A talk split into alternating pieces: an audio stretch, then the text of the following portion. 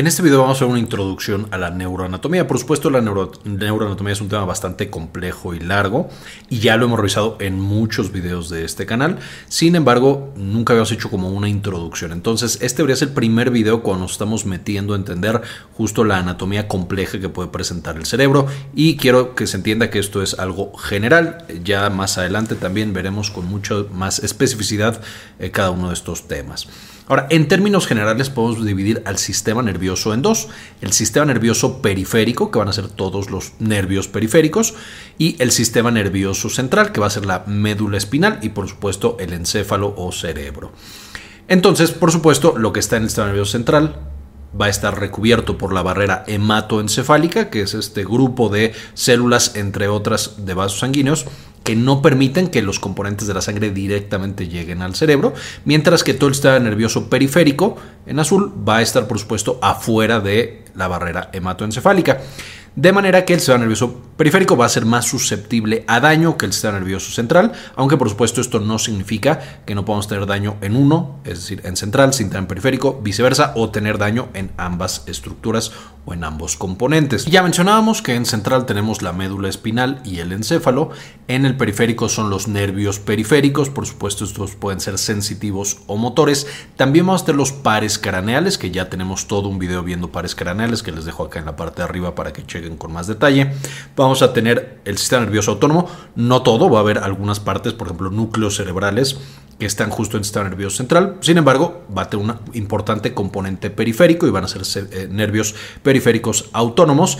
Y finalmente el sistema nervioso enteral, que a veces lo meten dentro del sistema nervioso autónomo, pero esencialmente son neuronas que se encuentran en nuestro tracto gastrointestinal y que también es una parte del sistema nervioso. A fin de cuentas, de nuevo, son neuronas y están afuera de la barrera hematoencefálica. Ahora, como íbamos mencionando, de los nervios periféricos vamos a tener que se pueden dividir de acuerdo a su función y a su categoría en tres principales grupos. Nervios con una función sensitiva, que van a llevar por supuesto información de la periferia al sistema nervioso central para ser procesada. Vamos a tener los nervios motores, que es al revés, van a ir del sistema nervioso central a la periferia para que los músculos se contraigan. Y finalmente nervios autónomos, que a su vez podríamos decir que hay unos sensitivos y motores, pero estos van a ir principalmente a las vísceras, a corazón, a estómago, a intestino, vejiga, etcétera, etcétera. Y se van a encargar, por supuesto, de sentir cómo está ese órgano y avisarle al cerebro, o también de lo que indica el cerebro, que trabajen más, que trabajen menos, que lo haga el órgano llamado muchas veces una parte motora o eh, más preciso sería una parte eferente justamente de ese sistema autónomo. Estos nervios, por supuesto, van a estar conectados principalmente con la médula espinal. La médula espinal, que es el principal o el primer componente que estamos viendo en el sistema nervioso central, por supuesto va a recibir toda esta información y va a mandar toda esta información. En términos generales, todos los nervios sensitivos van a entrar por las astas dorsales, los motores van a salir de la médula hacia el músculo por las astas ventrales y ahorita lo vamos a ver con un poquito más de detalle.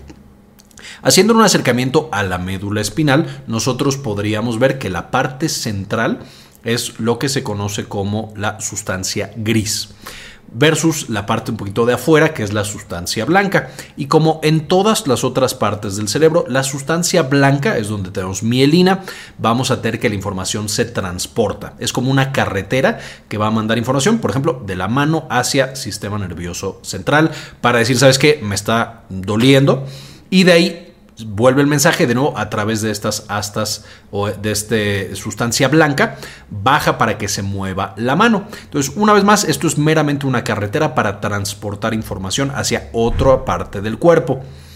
En la parte central vamos a tener la sustancia gris. La sustancia gris son los cuerpos neuronales, es decir, aquí no hay mielina o no hay tanta mielina, aquí es donde están literalmente las neuronas, el cuerpo neuronal, de manera que esta va a ser un área de procesamiento. Así como en todas otras las partes del cerebro, la sustancia gris es donde la información tiene que llegar para que se procese y se genere una respuesta. Y esencialmente, ya lo platicábamos, en las ahora estamos hablando de la sustancia gris, en las astas dorsales vamos a tener la parte sensitiva y en las astas ventrales vamos a tener la parte motora. De manera que, como estamos diciendo que aquí no se transporta información hacia arriba y hacia abajo, en términos generales, aquí se procesa la información, lo que tendríamos es que aquí aparecen o empiezan a aparecer los reflejos. Nosotros tendríamos que se manda la información sensitiva y de ahí esta misma parte de la médula espinal, sin preguntarle al cerebro, a la corteza cerebral y a los ganglios basales y demás, puede decidir o genera una respuesta motora, de nuevo, en los famosos reflejos a través de esta comunicación tan estrecha. Y estos reflejos, vamos a tener un chorro de reflejos. La mayoría de los reflejos son esenciales para nuestra existencia. Simplemente aquí tenemos eh, un, las piernas, básicamente, y las piernas, por supuesto, van a tener una serie de receptores que van a estar monitorizando la función de estas piernas.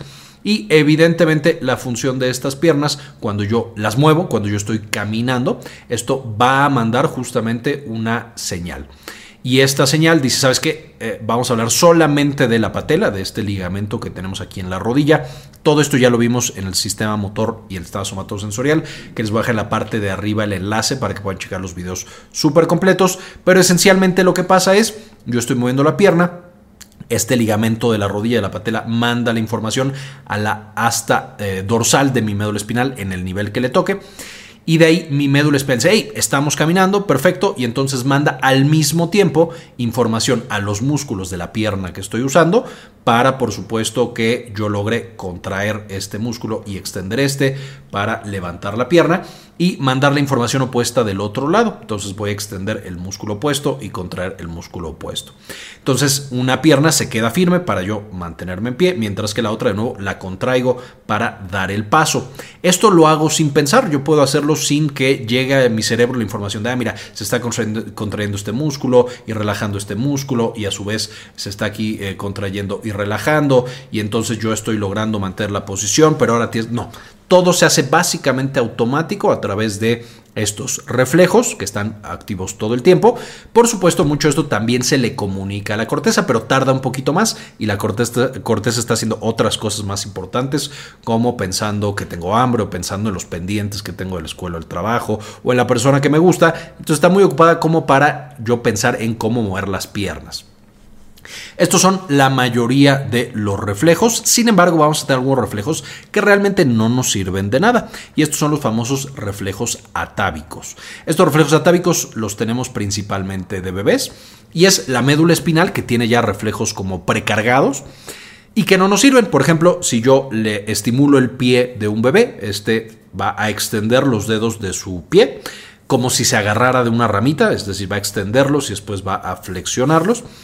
Eh, y entonces voy a tener justamente que se agarra como una ramita. Esto no nos sirve de nada, por supuesto, ni al bebé ni más grandes. Al principio está porque la médula espinal, cuando yo estimulo el pie del bebé, manda la señal y entonces responde con este movimiento que no sirve de nada. Y con el paso del tiempo, la corteza cerebral dice, oye, esto no me funciona para nada y lo empieza a inhibir. Eso no significa que el reflejo ya no esté, sigue ahí este reflejo atávico. Sin embargo, mientras la corteza esté íntegra, yo voy a tener que este está inhibido y no lo encuentro. Si yo ahorita les estimulara la planta del pie, nadie tendría esta función o este movimiento de los dedos del pie como que se agarra uno de una ramita. Sin embargo, si de pronto nosotros generáramos un daño y ya no tenemos conectada la corteza a la médula espinal, este reflejo puede volver a aparecer. ¿Por qué no? Las neuronas seguían tratando de hacerlo y decían, a ver, a mí me enseñaron que si me estimula la planta del pie me agarro de la rama, entonces vuelve a aparecer porque ya no está la corteza para inhibirla. De esa manera vamos a tener una gran cantidad de reflejos, ya sea funcionales y que tenemos en la vida diaria o tenemos algunos reflejos atávicos que realmente ya no utilizamos y solo encontramos en pacientes que tienen una alteración neurológica. Este reflejo plantar, de, flexión plantar, eh, en pacientes ya adultos, que no debería aparecer, pero que tienen daño en la corteza, se llama reflejo de Babinski. Y finalmente vamos a tener que cada nivel medular, eh, es decir, cada uno de los tradicionales dermatomos que ya conocemos, en términos generales, justo va a tener que ese nivel de la médula controla los reflejos en esa parte del cuerpo, siendo algunos de los más famosos el reflejo aquíleo, el reflejo de la rótula que mencionamos, que es el reflejo rotuliano, etcétera, etcétera, etcétera. Entonces, de nuevo, la médula espinal va a ser la ama y señora de la sensación y los movimientos en ese nivel medular o en ese dermatomo, básicamente. Y por supuesto, si la corteza quiere mover algo, una pierna, tiene que hacerlo a través de las neuronas en la médula espinal. Es decir, no hay otras neuronas, no hay otra vía que pueda usar la corteza y es por eso que es tan importante, por supuesto, nuestra médula espinal. Y lo mismo pasa de manera opuesta con la sensación. Entonces la sensación también requiere las neuronas de nuestra médula espinal. Y si quieren que más adelante tengamos un video solamente de reflejos y cuáles son los principales, los normales, los patológicos, etcétera, también déjenmelo en los comentarios y, y nos lanzamos a hacer un video de reflejos. Si nosotros hacemos un acercamiento, ahora ya vimos justamente la, eh, la, materia gris de nuestra médula espinal, ahora en la materia blanca, que es la carretera, la carretera esencialmente va a subir y a bajar información, y estas son todas las vías que nosotros podemos presentar en la sustancia o en la materia blanca. Tenemos que las azules son vías sensoriales y por supuesto al sentir cosas van a ir de la periferia a la médula y de la médula hacia arriba, hacia el tálamo y hacia la corteza principalmente, versus las rojas que estamos eh, marcando aquí, que son las vías motoras. Estas van de la corteza y el tálamo hacia abajo, hacia la médula espinal y luego hacia los músculos esqueléticos. Ya las hemos revisado previamente, piramidales y extrapiramidales están en, los dos videos de movimiento que nosotros tenemos en el canal, versus las vías ascendentes que están en el video de sistema somatosensorial, que también les voy a dejar en la parte de arriba. Esencialmente vemos básicamente todos estos tractos. Eh, y tenemos algunos de sensibilidad especial, por ejemplo los tractos espinocerebelosos eh, y por supuesto también encargados del dolor como los tractos espinotalámicos. De nuevo, ya vimos estos tractos en videos anteriores. Ahora, en cuanto a la clasificación a partir de médula espinal, nosotros seguimos subiendo y tenemos ya lo que sería el encéfalo.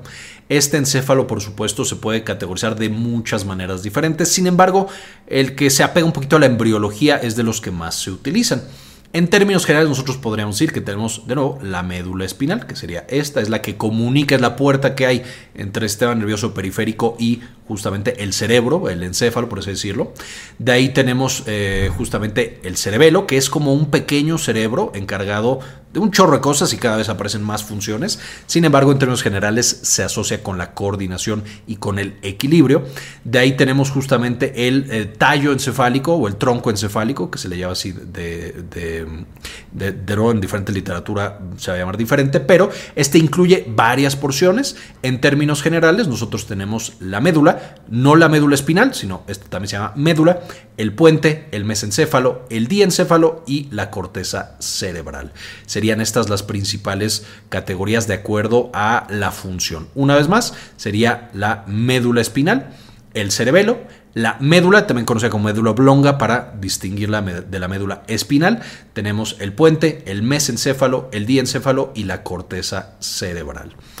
Ahora, metiéndonos más en esta parte que es mucho más embriológica, voy a empezar desde lo más nuevo hasta lo más viejito, eh, más nuevo evolutivamente hablando, por supuesto. Y tenemos hasta arriba el prosencéfalo. El prosencéfalo se va a dividir en dos, el telencéfalo y el diencéfalo. El telencéfalo esencialmente es la corteza cerebral, todo lo más avanzado, entre comillas, de nuestro cerebro. Ahí están todas las cortezas cerebrales, el hipocampo, por supuesto, esencial en procesos de memoria, y los ganglios basales, muy importantes tanto para la parte del movimiento como para la parte de la motivación. Y un poquito más abajo, dentro del mismo prosencéfalo, vamos a tener el diencéfalo. El diencéfalo, como le dice su nombre, son dos estructuras extremadamente importantes, el tálamo y el hipotálamo. Siendo el hipotálamo el que ya revisamos en su propia clase, que les voy a dejar en la parte de arriba para que puedan checar, que se encarga de toda la parte autonómica. Esencialmente sería todo lo inconsciente en nuestro cuerpo y todo lo autónomo en nuestro cuerpo va a estar probablemente regulado por el hipotálamo. Eh, y por supuesto el tálamo, que es la conexión del telencéfalo en general con todo lo que viene para abajo. La siguiente parte, una un poquito más pequeñita, es el mesencéfalo, que es, eh, como su nombre lo dice, lo que está a la mitad, podríamos decir. El mesencéfalo es donde ya tenemos muchas más cosas básicamente inconscientes y procesos que, entre comillas, se consideran primitivos. Aquí tenemos cosas como la sustancia gris periacueductal, que vimos muy importante para el procesamiento del dolor y el control del dolor. El área ventral tegmental, esencial en el sistema de motivación y de recompensa y la sustancia, eh, sustancia negra o sustancia negra, que es eh, justo la que se afecta en enfermedades como la enfermedad de Parkinson y por lo tanto es súper, súper importante en el control del movimiento, en el sistema extrapiramidal principalmente. Y si nos vamos un poco más abajo, tenemos el rombencéfalo, lo que en la cultura popular se conoce como el cerebro reptiliano, porque no estoy seguro por qué, pero eh, es un nombre cool, entonces digamos que es el cerebro reptiliano. Este lo podemos dividir en metencéfalo y mielencéfalo. El metencéfalo es el cerebelo y el puente, justo estas estructuras entonces que tenemos aquí, esta partecita. Y más abajo el mielencéfalo es la médula oblonga, que es lo que se considera como más primitivo. Ahí tenemos cosas como los núcleos respiratorios y cosas que controlan literal lo que nos mantiene vivo día con día. Ahora, si le diéramos clic a cada una de las estructuras que ya revisamos en la diapositiva pasada y viéramos su función, no voy a meter muchísimo en detalle, ya mencionamos bastantes. Esta es la estructura, la parte del cerebro a la que pertenecen y la función, por ejemplo, corteza, por supuesto, encarga juicio, raciocinio, funciones mentales entre comillas superiores. El hipocampo esencial para generar memoria a largo plazo. No la guarda, usualmente se guarda en la corteza temporal, pero este es el que hace el proceso eh, junto con lo que se llama circuito de Papes, que son otras estructuras cerebrales. Los ganglios basales, movimiento y motivación. El tálamo es el sitio de relevo y procesamiento subcortical, es decir, decide qué se le manda a la corteza cerebral y qué no. El hipotálamo, todo lo que es autónomo, va a ser como la estructura que más lo coordina. Sustancia gris periaqueductal de dolor, área ventral tegmental de motivación, la sustancia negra de movimiento, principalmente extrapiramidal, eh, del sistema extrapiramidal cerebelo, movimiento y cada vez se les ocurren más cosas, entonces por eso pongo todo lo demás. El puente encargado de sueño y vigilia y de aquí muchas veces o la mayoría de los pares craneales van a venir justo del puente y la médula oblonga principalmente la respiración y otras cosas súper súper importantes en nuestro cuerpo. Ahora, finalmente, en la corteza vamos a tener todo un video hablando de la neuroanatomía de la corteza, pero solo para eh, repasar algunas de las funciones corticales que ya hemos visto un poco, pero quiero ser más específico. Nosotros tendríamos y podríamos dividir nuestra corteza cerebral en lóbulos cerebrales. Entonces tenemos el lóbulo frontal, el lóbulo temporal, el lóbulo parietal y el lóbulo occipital. De nuevo, solamente hablando de la corteza cerebral. Y podrán notar también que aquí hay unas líneas muy muy marcadas. Estas son mucho más chiquitas, pero estas son muy muy marcadas. Estos son básicamente unas estructuras que se conocen como surcos. Son partes en las que la corteza cerebral, digamos, se mete hacia abajo para que se toquen con mucha más em, cantidad de neuronas, dos lóbulos diferentes y por supuesto indica una zona de gran, gran comunicación y procesamiento de la información y notarán que ambos van a estar conectados con el lóbulo frontal. Esencialmente le llamamos el surco o eh, cisura central, también llamado de Rolando, y tenemos también el surco o cisura lateral, también llamada de Silvio. Evidentemente el eh, surco central va a conectar la corteza frontal con la eh, parietal y vamos a tener que el lateral o de Silvio va a conectar la corteza frontal con la temporal. Si nosotros quisiéramos ver la función de cada uno de estos lóbulos, son muchas las funciones, pero de la forma más sencilla y resumida, el lóbulo occipital es por supuesto en el que se encuentra la corteza de la visión eh, y es el que nos permite ver esencialmente. En el eh, parietal vamos a tener el tacto, todas las sensaciones van a llegar a esta corteza eh, parietal. En la temporal ya platicamos un poco, ahí se almacena la memoria a largo plazo. En términos generales ya sabemos que en otros sitios también, pero principalmente corteza temporal. Y también aquí va a ser la percepción del sonido, de la música y de todos estos componentes y en la parte frontal va a ser la parte motora y la parte del habla, especialmente el lado izquierdo está por supuesto la famosa área de Broca. Y entonces cada una de estas áreas cerebrales, de estas cortezas cerebrales, van a tener su propia función. Si quisiéramos ver lo importantes que son justamente estas cisuras o surcos, simplemente habría que entender cómo funciona el lenguaje. Cuando estamos platicando, nosotros escuchamos lo que nos dicen, que llega al lóbulo temporal, y de ahí tenemos que responder moviendo nuestra boca, y para eso necesitamos la parte eh, motora. Entonces necesitamos que todo lo que llegue aquí llegue rápidamente ahora al área de broca para que nosotros respondamos a lo que nos están diciendo. Y lo con el tacto y el movimiento. Si de repente yo siento que me estoy quemando, pues necesito que rápidamente la información llegue a mi corteza que se mueve, que es la frontal, y entonces yo genero el movimiento. Una vez más, por eso son tan importantes estos dos surcos, el surco eh, frontal, y, eh, perdón, el surco central y el surco lateral. Este es como súper, súper general. Ya después veremos que podemos catalogarlo con mucha más precisión. El primer intento fue hecho, por supuesto, por el eh, anatomista alemán Corbinan Brodmann, que dividía, de acuerdo a las agrupaciones que él podía ver en el 1909, eh, justamente el cerebro en 52 áreas diferentes, ahora conocidas como áreas de Brodmann. Las áreas que usó Broadman original ya no existen, o sea, sí existen pues, pero ya las tenemos mucho más refinadas ahora con los avances que tiene la ciencia. Sin embargo, veremos que cada una de estas áreas, por supuesto, tiene una función específica en cuanto a la función de la corteza cerebral. Eh, cerebral y una vez más, ya que eh, tengamos este video de corteza cerebral, por supuesto, se los voy a dejar acá arriba para que puedan consultar mucho más de esta anatomía de la corteza cerebral. Esta es básicamente la información del día de hoy. Les dejo las referencias para que puedan estudiar mucho más de neuroanatomía. Un tema que de pronto nos puede parecer muy muy complicado, pero viéndolo poco a poquito ves que es bastante sencillo eh, y que se puede aprender sin ningún problema. Y por supuesto, antes de terminar el video, se lo dedico a los miembros del canal que nos apoyan para investigar estos temas y presentárselos a todos los demás de manera completamente gratuita con una donación mensual de 1 o de 2 dólares. Y por supuesto, estas personas que nos apoyan tienen acceso a los videos antes, sin anuncios, pueden decir qué tipo de videos hacemos y tienen otras ventajas. Entonces, este video quiero agradecerle a Mike Angelo, Luis León, Alicia Pereira, Luis Ernesto Peraza, Gli53, Henry Blachke, David Sosa Mesa, Ferdinand Fernández, María Eugenia, Jorge Arturo Albeláis, doctora Milis, doctor Fermín Valenzuela, doctora Susana Vidal, Jorge C. Beltrán, Hernán Gustavo, Cindy Magaña Bobadilla, Olga Hernández, Enrique Segarra, Gilberto Argueta, Tano, Aldo Novelo y Pablo Antonio. Muchísimas gracias por el apoyo que nos brindan cada mes. Con esto terminamos y como siempre, ayúdenos a cambiar el mundo, compartan la información.